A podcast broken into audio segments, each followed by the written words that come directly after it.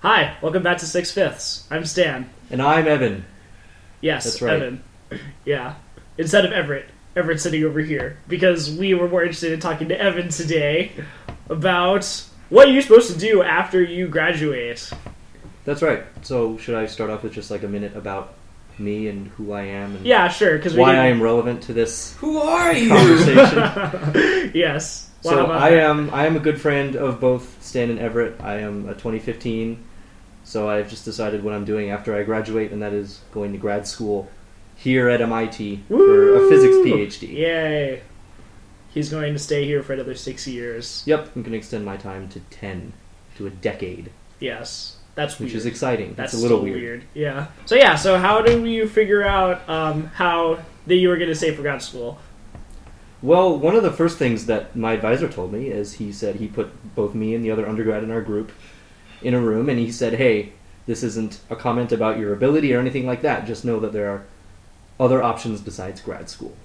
You know, here we were we, we were obviously both studying physics and in the sciences it's pretty common to you know, to just think, "Oh, okay, after this I'm going to go to grad school and then I'm going to become a professor and then I'm going to do all this amazing research and I'm going to win a Nobel Prize." And you know, that's like any any point along that path it could it could go somewhere else Mhm. and the first one of those is, is grad school so there are plenty he said there are plenty of things you can do besides grad school so Mhm. you know don't do it just because you you know think that it's the only thing you can do Right. so you know we got to talking a little bit about it but you know i decided that it would at the very least open up a lot of opportunities hmm so that's the main reason that i decided to go through with it Right. Okay. Yeah. And that's contrary to what I did, which is not apply to Right. grad school.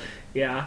Yeah. I didn't apply to grad school mostly because MIT is really hard, and I thought it was just going to be burned out if I were to continue on the path. yeah, Yeah. i mean there's there's something to that you know academia is a stressful career I Mhm. mean, one of the things that I was told as well is, you know, don't don't go into grad school thinking, okay, I'm just gonna I'm gonna get my PhD and then that's gonna be it. It's, I'm finally gonna be free to you know relax and have a nice job. No, no, that's not, Yeah, no, that's no. not at all what happens. You know, you stay in academia, it's stressful no matter what you do. Your Mhm. PhD is stressful. You know, any postdoc positions you have are stressful. Being a professor is stressful. So, you know, I, I can totally understand why that's a deterrent to a lot of people. Right. Though I think that the way a lot of people here just are in general, I don't think a lot of people are looking for a super super cushy job at the end. Like I think some people here would get bored, depending on if they actually just sat around and you know made all the money. Though that does sound really nice. Yeah, Yeah, that does sound nice. yeah, It'll never be us though. yeah. It's like I don't know. It's like what do you want to do after you retire? Like I, I want to keep on working because that sounds really boring. Yeah, Yeah, I I don't don't, know. thi- I don't think that far ahead. Yeah. I don't know. I thought that far ahead for a bit. It was weird. yeah. Because it's like you when you when you don't go to grad school, you then you go out and get a job, and then you're sitting here thinking like. Um, you have to deal with like the retirement account stuff, like you know having a 401k or a 403b, something like that, and you realize that if you don't go back to school or something like that, then this is like you know this is the state of your life for the next I don't know fifty years. So what are you going to do to fill that fifty years? And that's a weird thought. Yeah, well, I mean, it's, Yeah. it's, it's it's true even if you go if you do go back to school though, right? You know, you're making a career Mhm. that's hopefully going to take up most of your adult life, Right, and you know, it doesn't have to be exactly the same job for 50 years, but right, you know, I'm looking to start a career in physics, and the best way to do that is to start by going to grad school. So. Mhm. I think that's. I think that though there's a sense of definite time that. Well, there really isn't, but I think people like to. There's, there's a sense of definite time that a PhD sort of is. Like, you know, in some time less than, you know, eight years, Right. you're going to come out with it. But when you have. When you just go out and you, you know, get that developer job or whatever, it's kind of like. I think a lot of people here don't really I wouldn't necessarily say it's specific to here either. I would say that a lot of people in their twenties don't necessarily um, think about, oh, how long am I going to be at this job, and that kind of leads to this thing where a lot of people want to kind of over optimize their first job or put weird um, pressures on their first job because they think of that job as the job they're going to stay at for like the next Hmm. like 40 years or something until you retire but i don't think that's really a thing that you should think about really. No, not Yeah. necessarily. I mean, Mhm. you know, obviously, I don't really have experience in that you know, doing Yeah. anything like that. Looking for I don't even have experience looking for a job. Yeah, because you've done research. At least not a full time job. Well, no, I, I had. I had part time jobs over the summer. Yeah. Um, my first two years Oh, okay. that were not research. They were they were basically um, software jobs. Oh yeah, yeah. Um, but yeah, no, I mean, I mean, I was looking for grad schools, not for jobs, and you know they are they're they're really pretty similar in almost every way, but it's still not exactly the same thing. Mm-hmm. But it's not. I, I do I do think it would be strange to think if I were looking for a job, I I don't see myself thinking, oh, this is going to be the job that I have for my entire life. Right. Yeah, and the job I have now, I definitely don't intend on keeping for my entire life either. Yeah. Yeah, because eventually I'll probably go to grad school. Maybe, Mm, Maybe maybe. that's the thing that a lot of people say. Well, yeah, because they say it's hard to go back once you're out. Yeah. Right. It is. Yeah. I think for my type of job though, because I'm I'm like a I'm a research tech um, at my lab. I think for my type of job though, it's people constantly remind you that what are you going to do after you leave this job. So they obviously Oh, don't expect you to be there. So it is. A, I mean, there are there Yeah. are jobs like that too. uh huh. um, you know, where it's really sort of expected that you don't stay for more than like two to four years or something. Everyone's nodding his head. I'm playing a game right now. Ignore me. Oh, okay, I thought you were reacting to what we were talking about, which I thought was which I thought would have been interesting to hear. Okay, why why, why did you decide to well, like who decides to stay here for another six years? You know, there's there's something about yeah. there's something about this place that I was really happy to get an offer to stay. Mm-hmm. Um, I didn't expect it at all, and in hindsight, you know, at, at the time when I got the offer, I was like, "This is this is just hilarious. This is really silly. Yeah. Why would they want me to come back? There's no Mhm. way I would stay here." But you know, in hindsight, I was I was more ecstatic to get that offer than I was any of the others. Mhm. And I was also laughing my ass off just because it was actually pretty funny. Right. But I was overwhelmingly happy about it. And so when Mhm. it came down to really make a decision, I visited a lot of other places, a lot of other really good offers, but I couldn't turn this place down. Mm-hmm. I felt like I would regret it if I did. Yeah, and that's, that's something that I didn't feel with the other schools. Mm-hmm. Yeah, I think that's kind of like how I make all my decisions, more or less. Is that would you actually be happy if you didn't do this? Yeah, Yeah. no, it's. I mean, you think a lot about you know, would you be happy? Would you be unhappy? Whatever. If you do this, Mm-hmm. but what you really need to think about in a lot of cases is, would you be happy or unhappy if you don't do this? right. Because that's just as relevant, really. Yeah. And if you can't decide, you know, if you're looking between two options, you know, well, I'd be happy doing them both. Mhm. Then you have to think: is there one that you would be less happy, if, you know, if you didn't take it? Yeah. And that's what it came down to for me, because, like I said, I had a couple of other really good offers, and it was hard to decide. Mhm. One of them, actually, the, the project that I want to work on was even it was a collaboration at MIT and Santa Barbara. Mhm. So my, my top project that I want to work on in grad school is actually in two schools, both of which I was considering really, really strongly. So even that, I couldn't, I couldn't even separate that. I couldn't say, well, there's a good project here, there's a good. No, they were the same project. so I had to think about it from the other side, which is would I regret going to Santa Barbara? And the Mhm. answer was maybe. Yeah. Whereas I wouldn't regret staying here. Yeah. As weird as that sounds. I think it's well. I think that doesn't actually sound weird to someone who likes it here. It's just that some Who likes it here? Well, I mean that's an interesting question that we kind of dealt like dove into um, when we were talking about like our mental health stuff. That like you know because people tend to have this weird baseline level of depression. It doesn't seem like people uh, like it here. Yeah. it doesn't seem like But, anyone likes it. I mean, at Yeah. least if you know, if, if I'm if I'm to somehow represent some amount of people at the school, which maybe I am, maybe I'm not, but you know, I I seem to at least like it here. Yeah, I mean, I don't consider myself that different from a lot of people here. And when Right. it came down to you know choo- choosing to spend six more years here, my answer was yes. So, Yeah, and that's good uh, because it shows that you like you seriously thought about it. Because I do think that there are people out there who would stay where they are just for the fact of staying where they are. I think that happens more when you um, choose to like where you're going to go for undergrad more than where you're going to go to that's grad true. school. That's true. Yeah. You know, you know how a lot of people stay close to home. Yeah, because you know you are comfortable with where you're at. Yeah. Your parents Yeah, are and- nearby. Well, I mean, I won't yeah. lie. That's that's part of why I stayed here too. hmm But in some places, that is actively discouraged, including here. Yeah. It is actively discouraged that you You know, it's, you're encouraged to go somewhere else. Uh huh. But you know, I decided, well, if the department as a whole really felt that I should go somewhere else, then they wouldn't have given me the offer. Right. So- exactly. Yeah, they encourage you to go elsewhere, but if they really want you to stay, Yeah. then And they didn't give the offer to many people, so you know, there's there's something. It's like what the other. It's like what the other schools said, and what you know. I'm sure other job offers. When you get a job offer, I'm sure it's the same kind of thing. Mhm. where they look at you and they say, okay, we think that we could be a good fit for you, and now it's time for you to decide if you're a good fit for us. right. So MIT said, that, you know, that it is a good fit for me, and I said, yes, I agree. Mhm. That's that's really all it is. Yeah.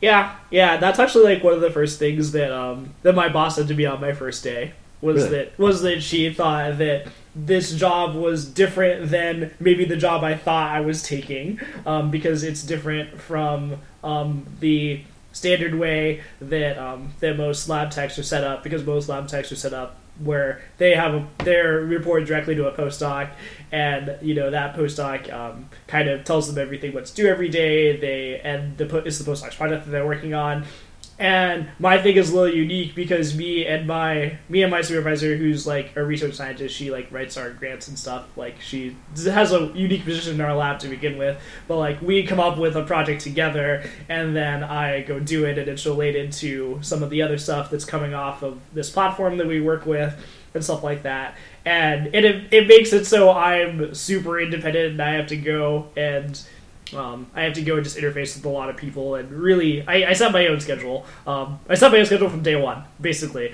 and and uh, and she said that I thought this job would be a good fit for you, looking at um, like who else we were hiring and stuff like that. And so now you have to like step up to the plate and do it because I because I tr- I put my trust in you when I hired you, kind of thing to Ooh. to to do this. And so and so uh, and so now you and so now you have to do it. And uh, yeah it's been going it's been going pretty well. Like i got a job offer from MIT, from an mit lab to stay. Oh. and i didn't really want it. I don't know. Like um, the thing that the thing that turned me off of it the most was that the other the other woman who worked in that lab was actually in a class with me actually. And she was working in this in the subgroup of this lab. I was actually working in the same lab but i was working in a different subgroup. And taught taught this girl who had been working in the subgroup we got the offer for and she didn't like her job. Hmm. and that was one thing that told me that maybe I didn't want to stay in that stay in that same lab in that same environment if it was going to be a thing that um, that someone else didn't like and that other I consider that other person to be you know a relatively like normal sane person right? So and I, I really want to enjoy my job and not regret um, Yeah, no, not having done something else, right? Yeah, and so that's why I took this job, and then it was also really funny because the job I took is at a lab where I had actually applied to like ten times and had gotten rejected from a bunch of jobs. And then because my lab works in that building and in a, in a different place, then um, then I work in the lab where I had previously applied to, but I got in through the back door kind of weirdly. I found it funny. Yeah, yeah. I guess you could probably say the same for me too, considering I was an undergrad here. Yeah, but it's not really getting through in the through back the- door. I'm not really sure that's getting in through the back door here. If anything, I think that might hurt you. Oh, yeah, Yeah. yeah. I mean, it's like I said, they don't they don't tend to keep their own undergrads, but hmm at the same time, it's kind of like here, you can come in through this entrance. Right. We don't usually let people do that, but that Yeah. kind of thing. hmm Yeah, but it's def- but it's definitely a thing. This this is an interesting question that that we that we had come up with. So, if you say you have well, one, how do you like you know? Well, I think how you come up with a list of like what you want to do is kind of you is unique to there's these place we want to go. There's a bunch of factors you have to decide there. Um, but then like in the off chance that you had not gotten into any of these except like your bottom choice one or like if you're applying for a job it's like the same thing if you are have a list of jobs you applied to and you applied for this one job because you thought you could get it but you actually don't want it would much rather have this other job but that's the only job you get so what do you do then like where's the where where what would your what would your decision process be if that was the case Well, it depends what your other options are, right? yeah I mean, you know, so if you're looking for a specific type of job and you apply to a lot of jobs Mm-hmm. that you know do that kind of thing that you want to do and you only get one that's maybe not so great mm-hmm. then what other kinds of jobs would you be looking at and is Right. it is it you know feasible to apply for more that you might like better Uh huh. or is it not Right. and you know or, or it could be that there aren't really other Mhm. jobs that you would that you could see yourself doing Mm-hmm. so I think it does. It kind of depends, but I think in most cases, I would, I would hope that you only applied to jobs that you at least sort of want, Right. right? I mean, even if even if you don't get some that you really want. I mean, I, I didn't get a lot that I really wanted. Mm-hmm. I got rejected from pretty much all the Ivy leagues, Yeah. which you know, whatever. I guess I expected as much, but Mhm. you know, I still only applied to places that I really want to go, Yeah. that I could really see myself. Except for Chicago, because after I visited, I did not see myself in Chicago. But Oh. at the time, yeah. um, you know, it, I mean, it is. It's.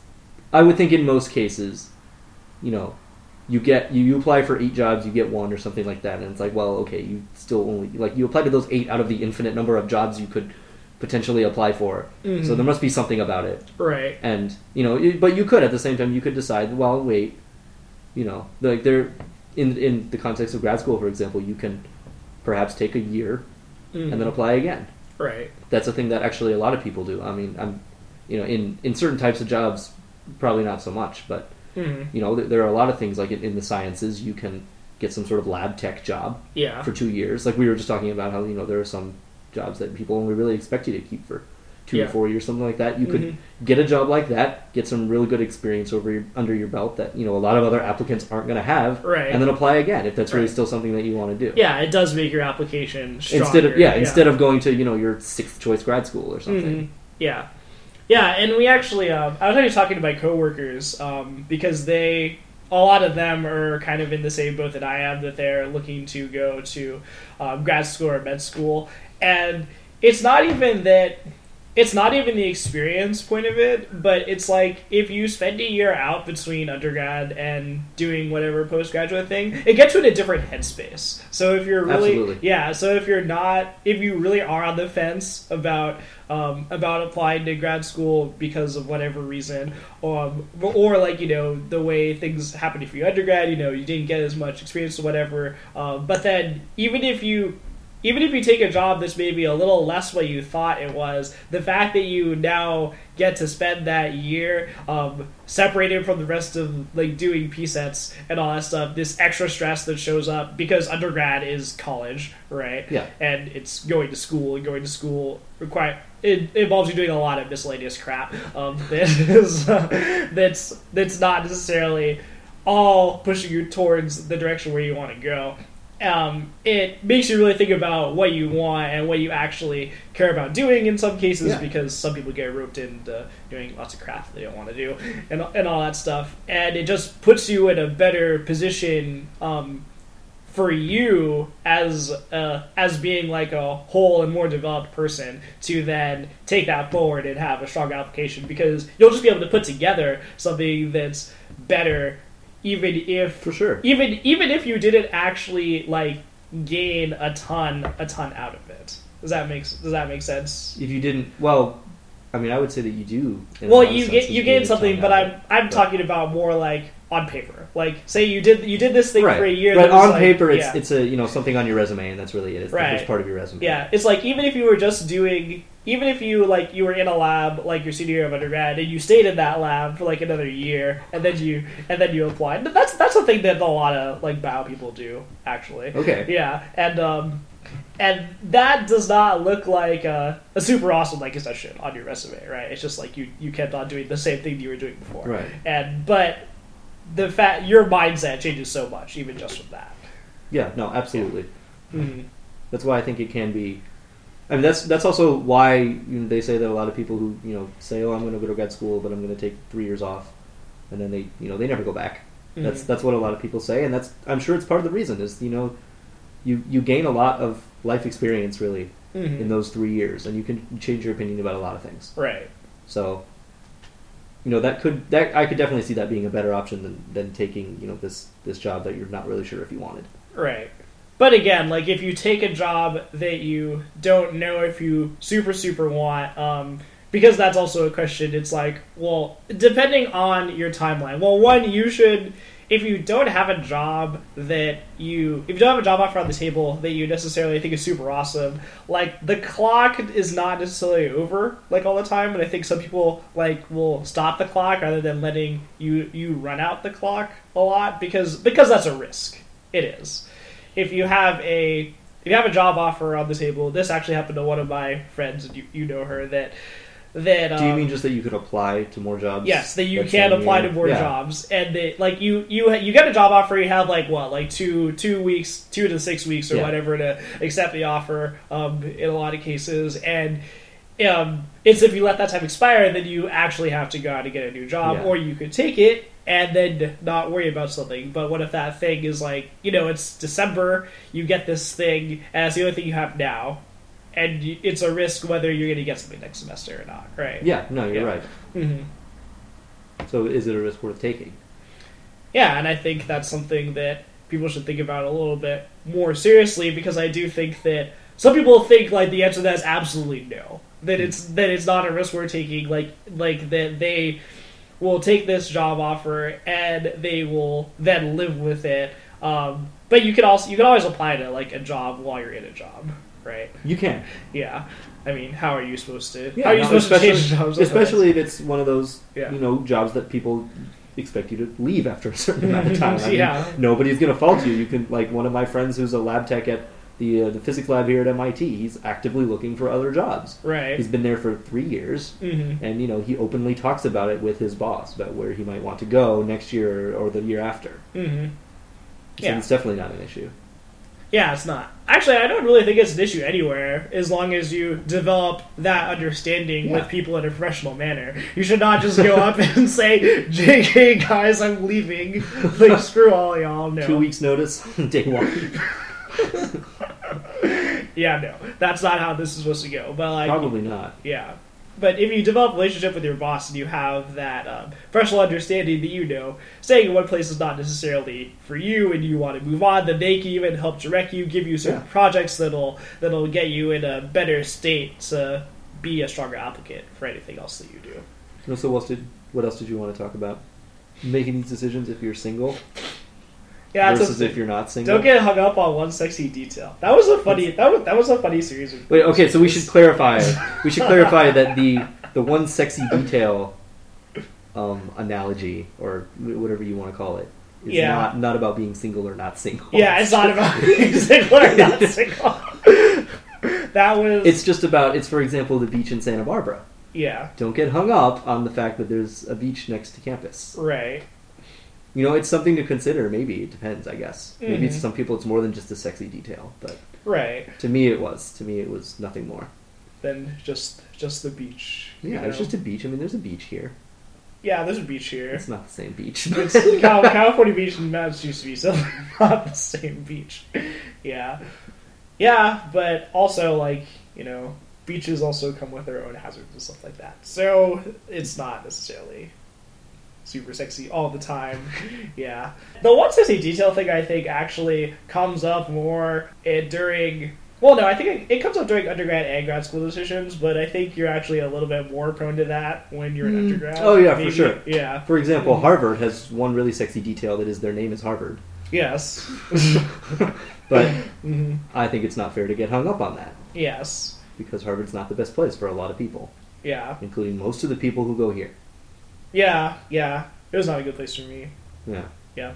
Didn't didn't go. Yeah. That was that was interesting.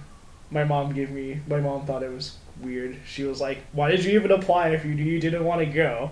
And I was like, You guys, I mean, their name is Harvard. yeah.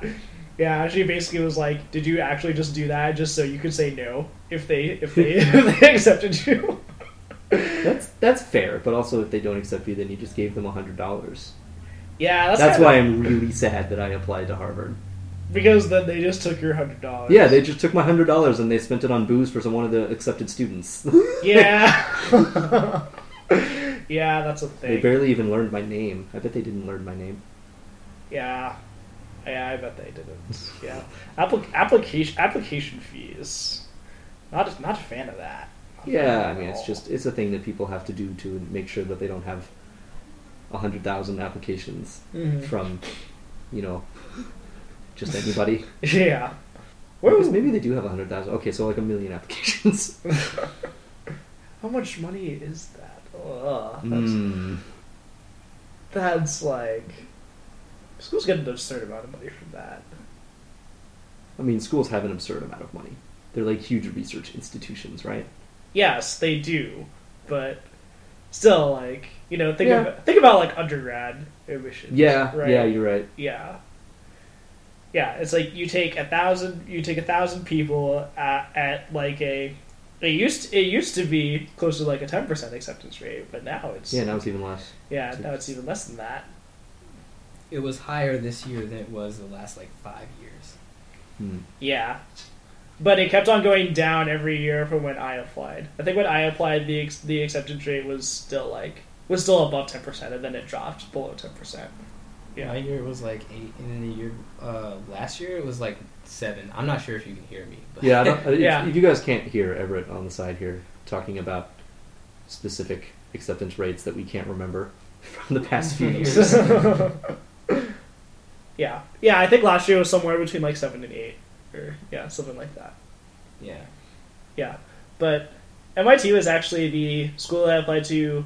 There was a there was a school that wasn't a like uh that wasn't like a state university or uh more like well BU is a public um BU is not Oh, public yeah. BU is private Yeah, no. yeah BU is, BU is private Yeah. yeah BU is private university yeah so I I applied to there but um and then I applied to University of Arizona. Everyone else, I, everywhere else I applied to had like a seven, six percent acceptance rate. Then MIT had seven percent acceptance rate. So you would think that I would get into MIT more so than some of the other places. No, This is not necessarily true. No, it's not Yeah. at all. I mean, that's Mhm. that's part of what makes MIT different. Actually, you know, like if you, the Ivies, I would probably agree with you, Mhm. right? I would say, okay, if you get into Harvard, you might also get into Stanford. Mhm. If you don't get into Harvard, you might also not get into. Like, there's some, there's a lot of correlation Stanford's there. not an Ivy. League. Stanford's not an Ivy. No. No, Stanford's not an Ivy League. Ivy Well- League exclusively refers to things in the Ivy League Oh, I guess that's athletic true. It's- conference. yeah, right? Stanford's yeah, not part of that. Yeah, Northeastern yeah. schools. But in any case, there's there's probably a lot of correlation there. Mhm. Um, but with MIT, it's it is. I do feel like the admissions are slightly different. yeah. I feel like they really try to answer the question: Is this person a good fit for us? There's been there was an article. Um, actually, there have been a couple articles that got um, posted about MIT admissions um, over over the last a little bit. There was actually one in particular, a story that I heard before. I'm not really sure if it's true, um, but it was a question that um, it was a question that something got picked up. They got picked up by somebody because it was a post that was answered on Quora um, by somebody who used to work in the admissions office, where they essentially give you two numbers for MIT admissions. They give you a uh, they give you a qualitative score and a quantitative score, and people who are and it's you get you get rated on the on the quantitative score from one to ten. You get rated on the qualitative score from five to ten, um, because if you're less than five, then you wouldn't be considered anyway. So, so um, and then and then they and then they and then they like plot out everybody, and they take people who are like you know in the 10-10 quadrant, and then they'll take people that have they'll take people that have a they have like a qualitative like fit score of 10 and a quantitative score of 9 over somebody who has the reverse Hmm. Yeah, So- that, that could. That, could- yeah Well, yeah. I mean, it depends what the difference between a nine and a ten is, right? right I'm assuming in the quantitative score, it's not much. Right It's Yeah. the difference between like an international kid that studied his ass off Mhm. and got perfect scores on all his tests versus right you know somebody who didn't quite do that but is still Uh-huh. really smart. Yeah, yeah, and I thought that was actually really interesting um, from from how that builds the standpoint of how that ends up building the environment because kind of um, kind of throwing back to some of the stuff we were talking about in the mental health episode they did make it sound like that they won't take somebody who is a 10 quantitative like 6 qualitative because that person just won't be able to handle it here like they will they can they can handle. Um, they they're like these one. There's these one to like track academic people. So these people are the type of people who do really awesome in grad school because they're just doing like you know the PhD. They're just doing that one project, something like that. But these people tend to not be able to hold up as well in the stress of having to deal with like you know taking multiple types of classes Of college. and stuff like that. mean? Yeah, and so Yeah. those people are less likely to get taken as opposed to somebody who maybe isn't as awesome um, purely academically, but Yeah. does fit super well in the community or have some skill that will like make them fit well, and thus will be able to easier find a support group and get them and build themselves up to Yeah, I think that's something that's really important, and it's part of what makes this place what it is. Yeah. Though I did find I did find it interesting though just the the implication of you can't handle it if you don't if you haven't um, developed the sort of soft skills, which is something that I think was more or less explicitly said in that article. Really. Yeah, which I found interesting, slightly problematic because I think Yeah. yeah, because I, I mean, think we already we've already talked about how how some people do have real difficulty yeah handling it, so to speak, right right? And so, I mean, God, if they really make such an effort to to try to select for people that they hope can handle it, right you know, how much worse could it be? yeah yeah that that's that's actually an interesting point. Slightly scary. Yeah. Yeah, we'll, we'll, we'll, we'll let that sit. We'll table that for another. yeah, yeah, we'll, we'll, we'll let that sit. Maybe if people want to comment on that, that could be an interesting thing to comment on. Yeah. We're eventually going to go back talk- to making these decisions if you're single versus if you're not. Yes, because one sexy detail often can be. No, that is not a related thing. No, no, it's, it is so related. It's sort of a related thing because one sexy detail can be that you are close to whoever you are trying to pursue or want to be with. That's true. Yeah. So that would be if you're single. If Or we're are single, you this is- saying if you're not single? If you're not single, it seems to me that your girlfriend is, a, you know, is not just a sexy detail. It's like something to consider. Yeah, I think that is depending on how serious Yeah. it is. Yeah, that could that that actually is a topic that probably deserves its entire its entire episode of the podcast. How dating is, and why How dating is. why you maybe shouldn't think about that if you are 18, but maybe you should, and that depends on the circumstance. Mhm. But yeah, that hap- that Yeah, I happens mean, pe- people just have a wide, an incredibly wide range of circumstances. That's the Mhm. thing. Yeah. Yeah, but does is it actually easier overall if you're single? Uh yeah. Probably. I mean, it's it's yeah, it's probably easier yeah, in the sense that you don't have to struggle with right. that kind of thing. hmm I mean, I know that one of our friends is struggling with that right now, making the same decision that I made last week. hmm Uh, the difference is he has a girlfriend. I don't. Yeah. so he has an extra thing to consider, and that's why Yeah. he hasn't decided yet. Right. Yeah, and that's that's that stuff is hard. But I do think that the fact that we acknowledge that it's hard is still something that's worth being said because I think some people, especially for undergrad um, admissions, and it's undergrad admission season. Like I'm pretty sure Harvard had their um, admit weekend last weekend because I went out to Harvard yesterday and there were just like a ton of people floating. Oh, around. really? Yeah, there were a ton of people who looked very young, younger than average. I don't know. They're hanging around like JP Licks and Berryline and stuff. Sounds like tourists. They were standing right in front of the door. That's how you knew that they were tourists because they didn't understand that you were supposed to like you know move out of the way of things. Of course, Yes, this is how things work. this is how tourists work. Yeah, yeah. But anyway, um, yeah, the thing that gets brought up a lot um, if you are in a high school relationship is the like when you uh, when you go to college, you should like break up with them because that's not worth it. Um, it's not worth the it's not worth the stress to do so. yeah, I mean, I don't, I I, don't that- like, I don't like blanket yeah, rules like that. yeah. I don't. I like mean. I agree that like in ninety nine percent of cases, high school relationships are not going to work out. But you know what? In one percent, they will. Mhm. So if you ruin that one percent for somebody by convincing them they should break up, I mean, Yeah. I just don't like blanket statements like that. But I see Yeah. what you're saying. Yeah, yeah, no. Parents are very good at making those blanket- blanket statements. Of course. Yeah. Yeah, they basically told me when my high school girlfriend broke up with me that, oh, well, you weren't really going to think about doing that forever anyway, were you? And- yeah, I mean, it's still nice while I was yeah. there. Yeah, I mean, not the super encouraging thing you want to say to a Yeah. 17 year old, but No, that's true. that, that's kind of how my parents roll. They, they, they love me You should probably I be think. slightly more mature before you like, Yeah.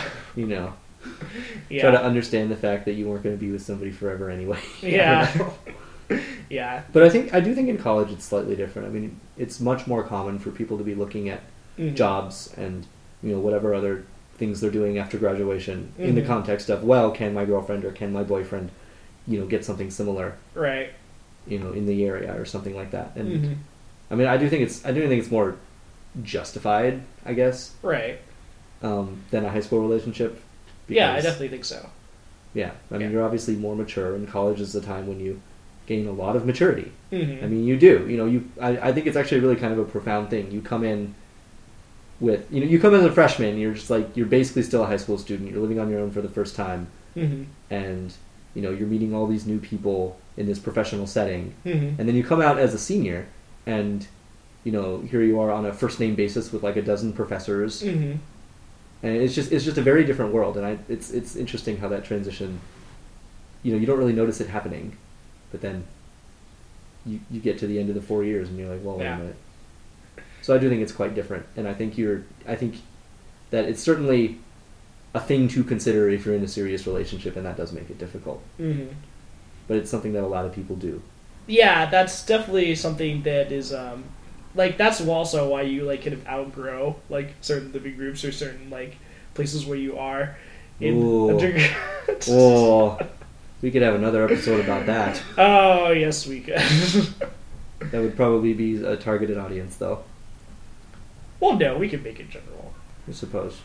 It's actually a very general topic because I feel like I know a lot of people think think about this. Yeah, not just not just people in our house. yeah, we're not saying that we don't like the house. We love the house. It would be interesting to talk about for sure. Yes. I will have some very pointed things to say. Maybe it is something we should talk about. Mhm. I will interject from the side, like Everett is doing now. Yeah. yeah, but anyway, I think that I think that this episode ends up being kind of short, and I think that's okay because I think that it doesn't need to be super long. It's just that uh, because the thing that's said is just the thing that um, not a not a ton of people will say to you because they will try to make things more complicated than they need to be. But you should just pick what makes you happy. Yeah, you should Yeah. pick something that makes you happy, and you should really understand that it's. You should think about. I, what, what I really like is thinking about the converse. Mm-hmm. You know, instead of thinking about what will happen if I take this job, think about what will happen if I don't. How will I feel Mhm. if I don't? Right. Because that's something that you don't always think about. Yeah.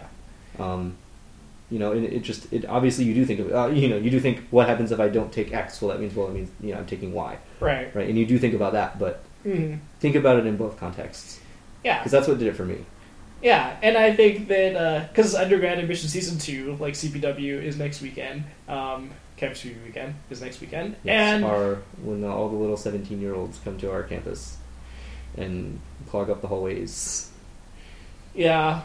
Oh, I should remember not to get lunch on campus next Thursday and Friday. You should pro- yes, you should get lunch at one of the many fraternities that will have free lunch. Yes, but I would look weird because I'm an old person. No, you just you just get one of those little booklets. Yeah, too far. Too far to walk during my lunch break. yeah, but uh, what, what was I? What was I actually going to say? Oh, that a lot of people will say that you need to go somewhere um, that is like you know because you get into MIT, you have to go to MIT. Because you get into Harvard, you have to go to Harvard. But if it doesn't make you happy, you should not. Well, wait. Do you mean stay in the same place, or do you mean like go to? Do you mean like not stepping down? In What do you mean?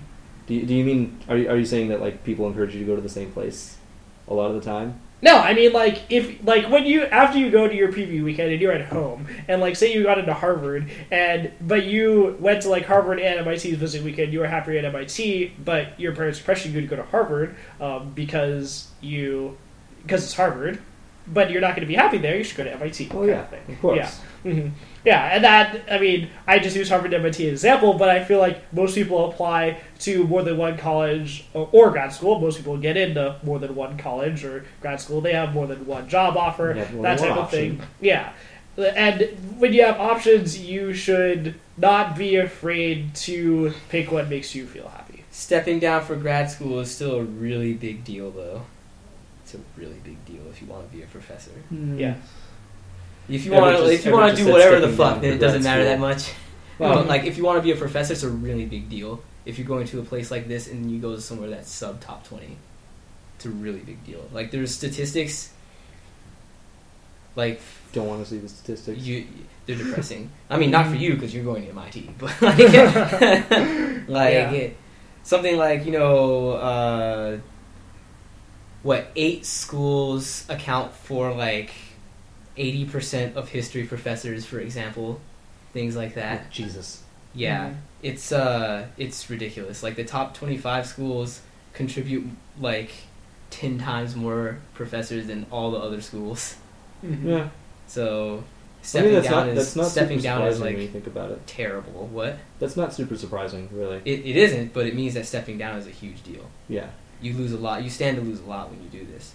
Um, so you have to think very carefully about it. Sometimes you can get trapped in a rock and a, between a rock and a hard place with that. But that definitely is something you should consider then, and hopefully Yeah, you no, did. exactly. Like, and that's exactly why if you if you were going to be a professor and you didn't necessarily get into somewhere that was top twenty for that, then maybe you should consider not going anywhere. Yeah, Yeah. you just consider uh, not. Yeah. You know. Yeah, that's certainly true. I just I do think it's kind of a shame that people tend to, you know, we we've talked so much about oh where would you be happy blah blah blah blah blah, and then Mhm. that just sort of gets trumped by oh it's it, you know, you don't want to step down from somewhere like MIT. To, I mean, later I'd like to be a professor. So Right. I'd yeah, yeah, rather, exactly. I'd rather be okay with my life for 30 years than be really happy to be a grad student for six years and then fucking hate everything for like another 10 years while I'm trying to start another career because guess what? I didn't get a job. So, Though quite honestly, I don't feel like I would be happy making the the decision to just be happy for six years. Right. Like- if I if I had enough, if I had enough Yeah. foresight about what I was doing and I realized that was going to happen, that would mean that I making that decision would not that would not be the decision I made Right. anyway because it would Right. not afford me happiness of being comfortable later. Yeah. Right. Yep. Yeah, and that that still that still supports the point. Even if if Yeah. you as, lo- as long as you think about it long term. Which is oftentimes very difficult to do. Yes. yes. hmm I mean, you know, when I came into MIT as an undergrad, I thought I was going to study chemistry. hmm So, Woo, me too. that's, so Everett's an even better example. I at least stayed close to chemistry. no, but I mean, you have, you know, I have no idea what I'm going to be doing in six years. I would like to think that I'm going to be looking for, you know, postdoctoral positions somewhere, but I don't know. right. A lot could change. Yeah. But you still have to set yourself up so you'll have the most options towards the direction of where you Yeah, want to that's a no. That's that's the biggest thing. Yeah. And so don't don't make any decisions that won't make you happy and also don't make any decisions that will screw you over in the future. Because that is not that is not making future you happy. Yeah, you I mean, still have to care That's a scary future thing to think about. Yeah. You know, don't make any decisions that screw you over in the future. Like, well, how am I going to know? You know, obviously you're not going to know until it happens, and then you're screwed, and then it's too late.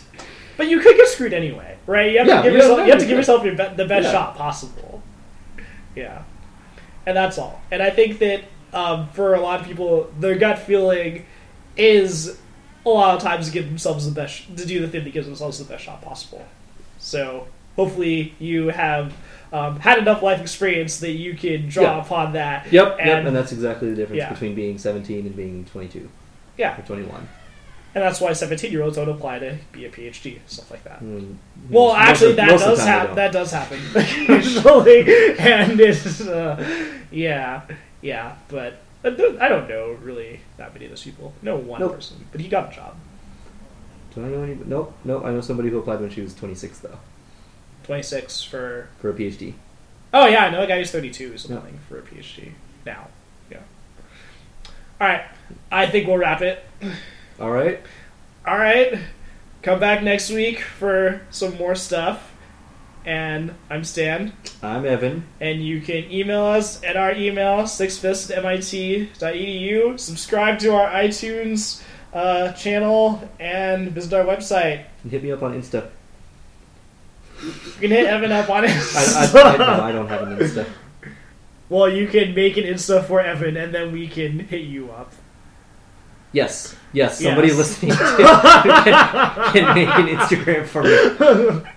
That's how we'll see how many listeners we have. There we go. For and we find out who makes us feed, and then and then who how many people subscribe to it. That's a fun experiment. All right. Yeah.